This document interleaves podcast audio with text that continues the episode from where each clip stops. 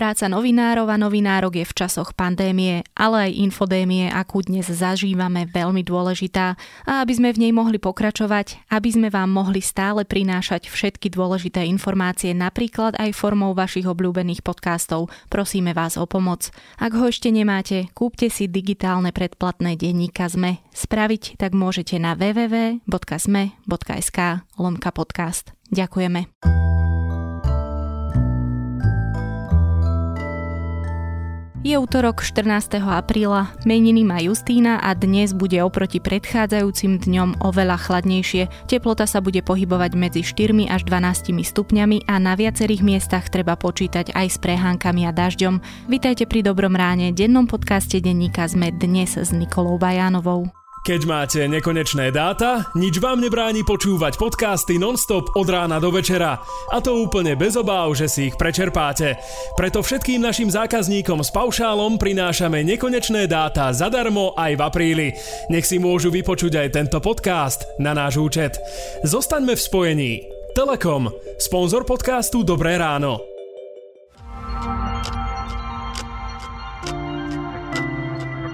Teraz už krátky prehľad správ. V domove sociálnych služieb v Pezinku má ochorenie COVID-19 42 klientov a 5 zamestnancov. Testovali 78 klientov a 25 ľudí z personálu. Slovensko tak malo v pondelok večer 816 potvrdených prípadov. Niekoľko ľudí je hospitalizovaných, miesto je pod policajným dohľadom a v izolácii. Z ochorenia COVID-19 sa zároveň do pondelka na Slovensku vyliečilo 107 ľudí. Väčšina z nich, 76 prípadov, sa vyliečila v domácej karanténe. Z Číny v pondelok hlásili prírastok vyše 100 nových prípadov nákazy koronavírusom. Išlo o najväčší počet za posledných viac ako 5 týždňov. Okrem desiatich boli všetky nové prípady zistené u ľudí, ktorí sa do Číny vrátili zo zahraničia stredu a vo štvrtok bude pokračovať proces vo veci vraždy Jána Kuciaka a Martiny Kušnírovej. Pred Senát druženy Sabovej sa postavia už len Marian Kočner, Alena Žužová a Tomáš Sabo. Nový minister obrany Jaroslav Naď neplánuje pokračovať vo viacerých armádnych projektoch, ktoré začali jeho predchodcovia. Jedným takým je aj tender na nákup obrnených vojenských transportérov 8x8. Viac takýchto správ nájdete na zme.sk.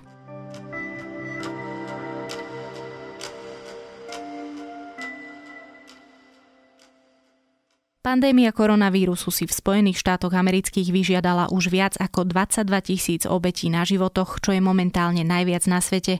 Predbehli dokonca aj Taliansko, kde sa situácia zdá sa po týždňoch trápenia stabilizuje. Spojeným štátom patrí aktuálne aj prvenstvo v počte nakazených, ktorých je v krajine už takmer 600 tisíc. Ako sa Spojené štáty dostali do tohto bodu a ako COVID-19 poznamená predvolebnú kampaň či samotné prezidentské voľby, pýtať sa budem Aleny Hautka-Ptaranovej vyslanej redaktorky RTVS vo Washingtone, ktorá je momentálne na materskej dovolenke. At this holy time our nation is engaged in a battle like never before, the invisible enemy.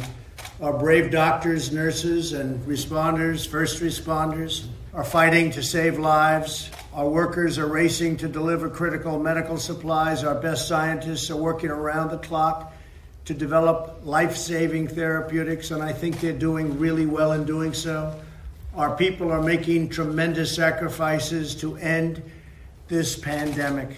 Alenka, ty vo Washingtone DC. Aká je momentálne situácia u vás? Konkrétne u nás vo Washingtone je momentálne celkom pokojná situácia. Musím povedať, že sme mali veľmi skromné veľkonočné sviatky. Varili sme len z toho, čo bolo v mraziaku a v chladničke z nákupu spred 2,5 týždňa. Snažíme sa absolútne minimalizovať pohyb. Hlavné mesto a celá tá metropolitná oblasť okolo Washingtonu nie je samozrejme ale taká veľká ako New York alebo LA alebo San Francisco, takže tu tých infekcií je momentálne len okolo 15 tisíc a len okolo len samozrejme v úvodzovkách okolo 350 mŕtvych, ale súvisí to samozrejme aj s tým, že toto mesto je, žijú tu politickí guru z celej krajiny a všetci tu politikov žijú, takže oveľa skôr ľudia vedeli, čo sa deje a oveľa skôr sa zariadili. Čiže my sme už pred šiestimi týždňami e, zahájili sezónu nakupovania v rúškach. Vo zvyšku krajiny by sme vyzerali smiešne, že chodieva manžel nakúpiť v rúšku a používal rukavice a nakúpili sme, stihli sme nakúpiť dezinfekciu na ruky oveľa skôr, než bola absolútne vypredaná aj teda toaletný papier. No a keď už spomínaš vlastne tú pripravenosť, tak e, to je momentálne asi aj taká najväčšia výčitka, ktorá zaznieva voči predstaviteľom. Áno, výčitka aj Američanov samotných voči ich vlastnému prezidentovi, e, pretože samozrejme, aj keď jurisdikcia štátov každého jedného spada hlavne v tejto oblasti pod guvernéra, to mnoho Slovákov nevie a neuvedomuje si, že e, základné rozhodnutia o tom, ako bude ten, ktorý štát fungovať, nerobí prezident na federálnej úrovni, ale robia ich guvernéry na štátnych úrovniach. Ale dôležité je povedať, že prezident je ten, ktorý v podstate udáva tón a on celú tú diskusiu nejakým spôsobom zastrešuje a ľudia tu vo Washingtone už veľmi dlho hovorili, že jednoducho nerobí dosť tento prezident, pretože prvý prípad nákazy týmto vírusom bol v Spojených štátoch zadetekovaný presne v ten istý deň, kedy bol zadetekovaný v Južnej Koreji, to znamená 22. januára. Čiže tu vo Washingtone to ľudia, mnohí ľudia vedeli, pripravovali sa, ale vo zvyšku krajiny samozrejme nie. No a čo sa stalo, že dlhé týždne od toho januára 22. poradcovia prezidenta hovorili prezidentovi, aby sa začal pripravovať, aby agentúra, ktorá na federálnej úrovni je zodpovedná za pripravenosť a za nákup zdravotníckých potrieb a takisto samozrejme ochranných prostriedkov pre zdravotníkov, aby sa začali pripravovať, tak oni to podcenili. A môžeme to vidieť veľmi dobre, že čo to znamená, keď sa to podcení na tom, ako odlišne vyzerá nákaza na východnom pobreží a ako odlišne vyzerá nákaza na západnom pobreží. Východné pobrežie, konkrétne štát New York, má veľký problém z dvoch dôvodov. Neskoro prijali opatrenia a je veľmi husto obývaný. Samotný New York City má 8,5 milióna obyvateľov, so širšími oblastiami až 11 miliónov. Druhý faktor je, že východné pobrežie s oneskorením prijalo opatrenia. Západné pobrežie, guvernér Kalifornie prijal opatrenia oveľa skôr. Ukazuje sa to, že to bola veľmi dobrá cesta. Tam je výrazne nižší počet nakazených aj nižší počet úmrtí práve preto, že to dostali pod kontrolu oveľa skôr. A teda tá výčitka voči Donaldovi Trumpovi je presne tá, že zareagoval aj on sám pomerne neskoro, čo vlastne... Nie len to, že zareagoval neskoro, ale problém je aj v tom, že vysielal obrovské množstvo konfliktných správ, alebo teda konfliktných informácií a ľudia nevedeli veľmi dlho, ako majú reagovať, pretože ešte deň pred tým, ako nariadila federálna vláda tzv. social distancing, že teda ľudia majú zostať zatvorení v domoch, tak ešte deň pred tým Donald Trump tweetoval, že táto nákaza nie je o nič horšia ako obyčajná chrípka.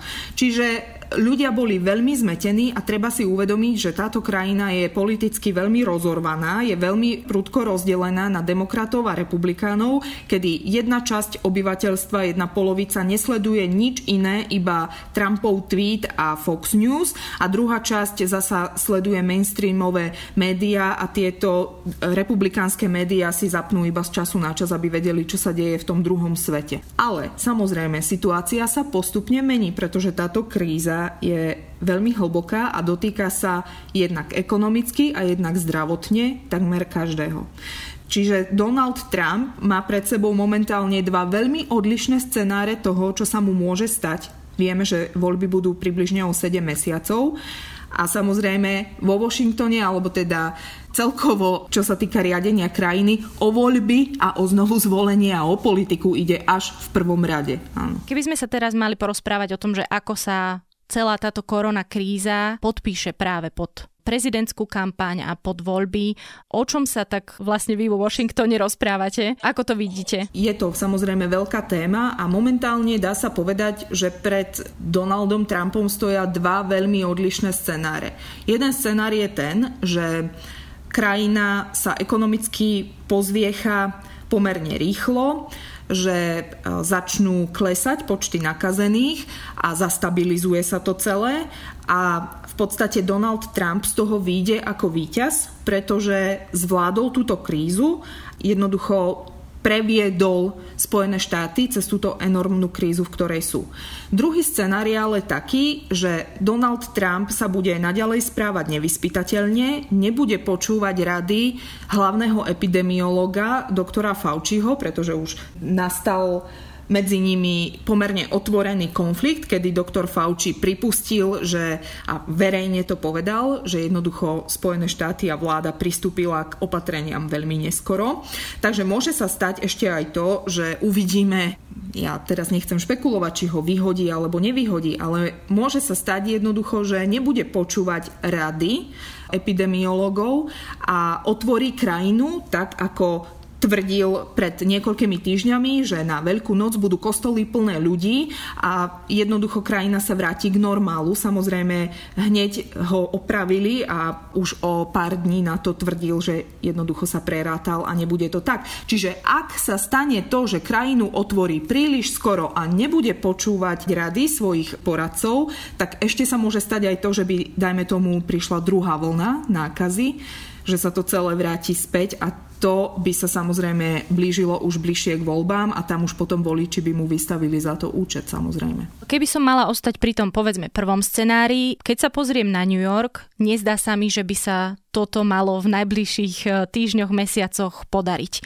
Lebo v tom New Yorku je tá situácia, zdá sa, naozaj tragická. Naozaj je tragická, ale pri New Yorku by bolo treba dnes povedať tak, ako sa rozprávame dnes. Nevieme, čo bude o týždeň, hej, ale dnes každý deň tam zomiera medzi 650 až 750 ľudí, ale počet hospitalizácií im posledných 5 dní mierne začal klesať. Je to medzi 1500 až 2000 tisíc ľudí denne. Čo znamená, že to, čo dnes sú hospitalizácie, z toho sa potom odrátava ten počet mŕtvych o 2 až 3 týždne. Nevieme, zatiaľ je to mix eh, hororu a nádeje, ale ak by sa potvrdilo, že v New Yorku tá nákaza sa dostáva pod kontrolu, tak na federálnu vládu nastane tlak, aby čím skôr bol k dispozícii test protilátok, ktorý by veľmi jasne odhalil, kto už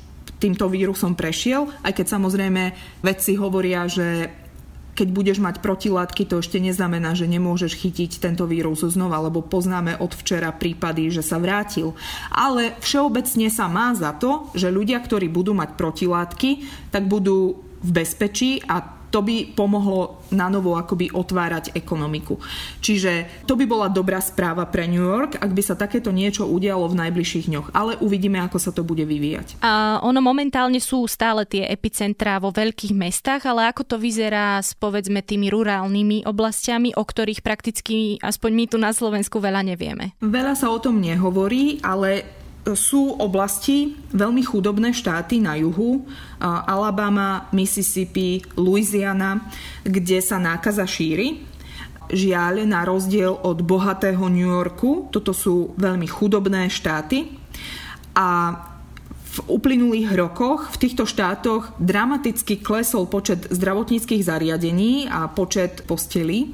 Čiže môže sa stať, že prepukne nákaza v podstate vo veľkých, vo veľkých dimenziách práve na juhu v týchto rurálnych oblastiach. To samozrejme uvidíme, akým spôsobom by toto vplývalo na politiku e, Bieleho domu, pretože vieme, že oblasti na juhu tradične žiaľ kvôli segregácii a teda aj rasizmu, ktorý je systémový a ktorý stále pretrváva, tak oni sú tieto oblasti stále žiaľ mimo takého veľkého záujmu vlád. Ale uvidíme, pretože to sú samozrejme štáty, ktoré sú mnohé republikánske a ako som povedala, bude zaujímavé vidieť, ako budú guvernéri reagovať na odporúčania Bieleho domu, pretože môže sa stať, že aj niektorí republikánsky guvernéri by sa mohli postaviť proti odporúčaniam ich vlastného prezidenta a povedať jednoducho musíme udržať opatrenia prísne, pretože keď začnú nám tu ľudia zomierať, tak my máme problém, nie Bielý dom a Washington. Treba ešte vysvetliť, že v Spojených štátoch je ten sociálny systém teda neexistujúci. Tá neexistencia sociálneho systému v Spojených štátoch sa ukázala momentálne ako enormný problém, ktorý si Slováci neuvedomujú v tom zmysle, že samozrejme na Slovensku očerky, penky a pomoc zo strany vlády a štátu sú minimálne a sú naozaj mnohí ľudia na pokraji a mnohí sú aj bez pomoci, ale stále je to v porovnaní s tým, že tu nie je vôbec nič, stále je to viac. A zároveň hlavne Slováci nezostali bez pomoci zo dňa na deň. Tu zostali bez pomoci zo dňa na deň milióny ľudí. K dnešnému dňu 17 miliónov nezamestnaných, na budúci týždeň už to môže byť 22,5 milióna nezamestnaných a uvedome si, že Američania žijú z týždňa na týždeň, nie z mesiaca na mesiac ako mnohí ľudia na Slovensku, ale tu žijú z týždňa na týždeň, pretože sú platení šekmi a pracujú v hodinových zamestnaniach, sú platení hodinovou mzdou a jednoducho, keď im vypadne šek z týždňa na týždeň, deň, tak mnohí nemajú čo dať jesť svojim deťom a nie je jednoducho pomoc. Hej. A samozrejme, že vláda vyčlenila enormný balík pomoci, ale stále sú problémy s tým, že, že tieto peniaze neprichádzajú. Vychádza to okolo 1400 dolárov na osobu pre zhruba štvorčlennú rodinu, dve deti, manžel, manželka, ak domácnosť nepresiahla príjem 80 tisíc dolárov za rok, tak by mali dostať okolo 3400 dolárov dolárov ako pomoc federálnu, hej, ale zoberme si, čo to je, koľko to je peňazí. V podstate 1000, 1200 dolárov je zhruba týždňová mzda e, človeka. Takže to im vykrie výpadok financií na 10, možno 14 dní a to je celé. Hej. Čiže ten tlak na to, aby sa ekonomika začala ozdravovať, aby prezident v podstate urobil ten krok, že otvorí ekonomiku, tak ten tlak na ňo je samozrejme enormný. Ekonomika vo všeobecnosti celosvetovo momentálne naozaj krýva, ale je nejaký segment, ktorému sa v Spojených štátoch darí? Áno, segment, ktorému sa darí je predaj zbraní.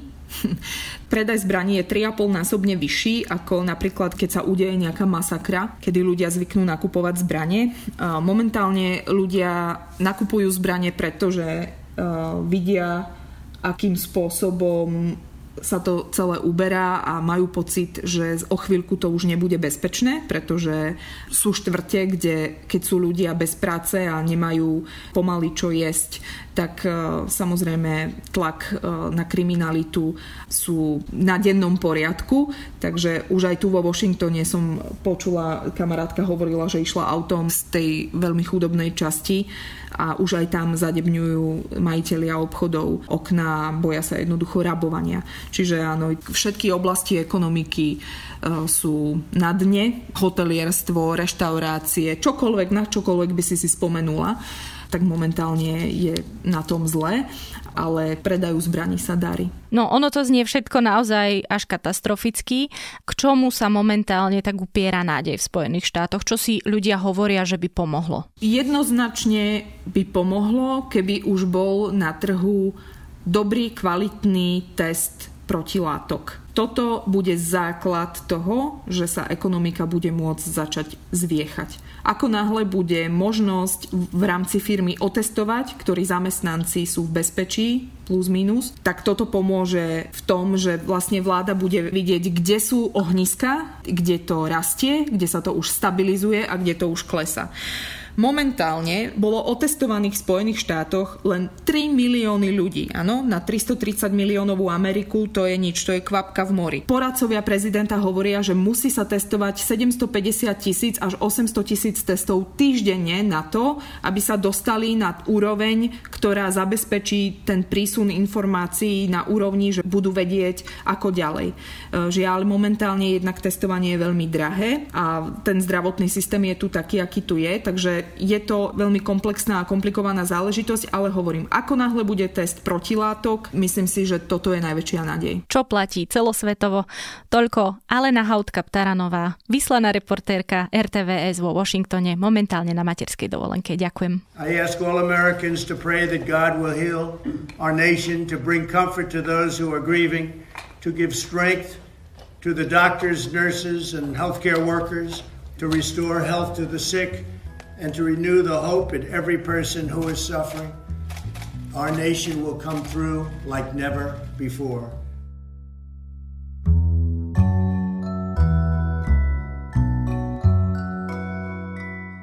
A teraz niečo pre tých, ktorí si domácu karanténu spestrujú online nakupovaním aj tých menej potrebných či dokonca nepotrebných vecí. Alebo možno len vkladajú a vykladajú veci z virtuálneho košíka, lebo aj by chceli, ale váhajú. Je online nakupovanie bezpečné? Je rozumné míňať peniaze na oblečenie v čase, kedy hrozí veľký náraz nezamestnanosti a prognózy o budúcnosti nemajú ďaleko od veštenia z kariet? Alebo tým práve ekonomike môžem pomôcť? Článok o tom, že teraz veľmi záleží na tom, kde minieme svoje peniaze z magazínu Paper, je mojim dnešným odporúčaním na zaujímavé čítanie. A to je na dnes všetko. Počúvali ste Dobré ráno, denný podcast denníka sme dnes s Nikolou Bajánovou.